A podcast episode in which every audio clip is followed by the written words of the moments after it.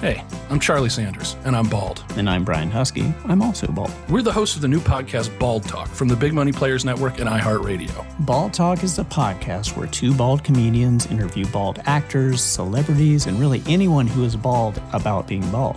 So, Brian, is this show just for baldies? Charlie, no, Harrows will enjoy this too. I mean, the show is about perception, insecurity, vanity, just like human stuff. Baldies and Harrows alike will love this show.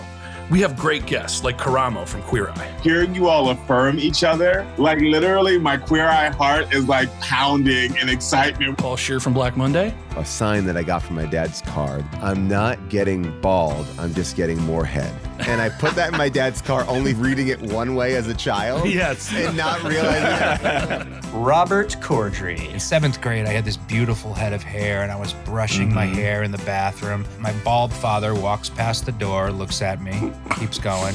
And about five seconds later, he comes back and he just stands there by the door watching me. And he goes, Enjoy it. Matt Walsh from Veep. Inherently, people assume people without hair are older. Yeah. But, yeah. Mm-hmm. if you think about it, we actually look more like babies. I think We're your gray, babyed. our gray beards work against the baby comparison. the baby has a great it's a baby who has a playful s- that's an appearance. Maybe he's a dressing them baby up. wizard. Gray beard. baby. But Walsh was one of my favorite episodes because I'm a big fan of the show Veep and everybody on it. Oh, thank you. I should mention that I was also on Veep, but you probably knew that, right? You were on Veep? I told you that. The Julia Louise Dreyfus show? Yeah, I was on. I was on every season, from the beginning to end. What? I sent you my Wikipedia page. Did you have a wig on or something? no, I was I was bald in uh, every scene. Didn't you see it? Huh.